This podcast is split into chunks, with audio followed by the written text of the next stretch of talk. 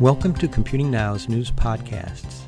In today's fast moving world of technology, computing professionals have to stay up to date with events and trends. These podcasts help keep you current. Hi, I'm Lee Garber, the IEEE Computer Society's Senior News Editor. Today's article is Japanese Company Unveils Tiny Ultra-Fast Wireless Chip.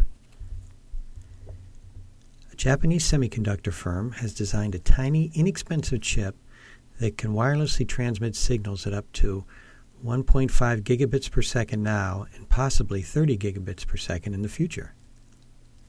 This is considerably more than Wi Fi, for which the fastest version, IEEE 802.11n, offers theoretical maximum speeds of only 150 megabits per second.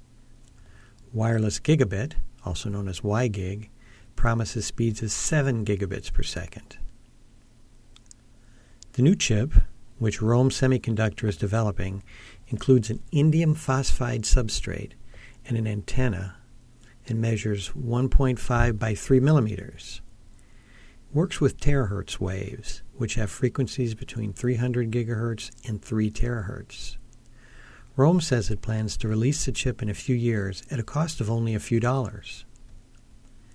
Terahertz radiation can penetrate many materials that don't conduct electricity, such as clothes, paper, wood, and plastic.